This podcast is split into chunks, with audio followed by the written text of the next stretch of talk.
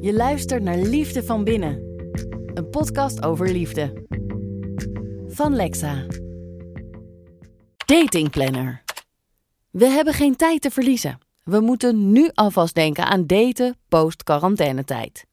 Als je al je eigen record ademinhouden onder de douche hebt verbroken, al je boeken op kleur hebt gesorteerd en het aantal korrels in een pond suiker geteld hebt, tja, dan is het wel eens nuttig om na te denken over daten post-quarantaine. Laten we ons notitieboekje eens updaten.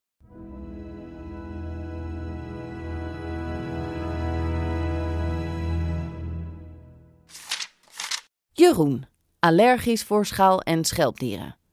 Niet laten weten dat je van garnalenvissen houdt. Marjolein, gek op hardlopen. Niet vertellen dat je rookt. Daan heeft drie katten. Beter niet over je kattenallergie beginnen. En nu we toch bezig zijn, laten we er meteen bij schrijven waar we ze mee naartoe nemen op date. Sowieso gaan we niet eindigen in een suffe kroeg omdat we het niet goed hebben gepland. Nee, nee, nee, nee. Als je je eigen datingplanner bent, kun je dus zelf bepalen wat de ideale plek is voor een knap staaltje verleiding. En daarbij kan het geen kwaad een agenda bij te houden voor al die dates. Door jezelf datingplanner te maken, ben je beter voorbereid, beter georganiseerd en het belangrijkste, je vergroot je kans je liefde te vinden. Van Lexa.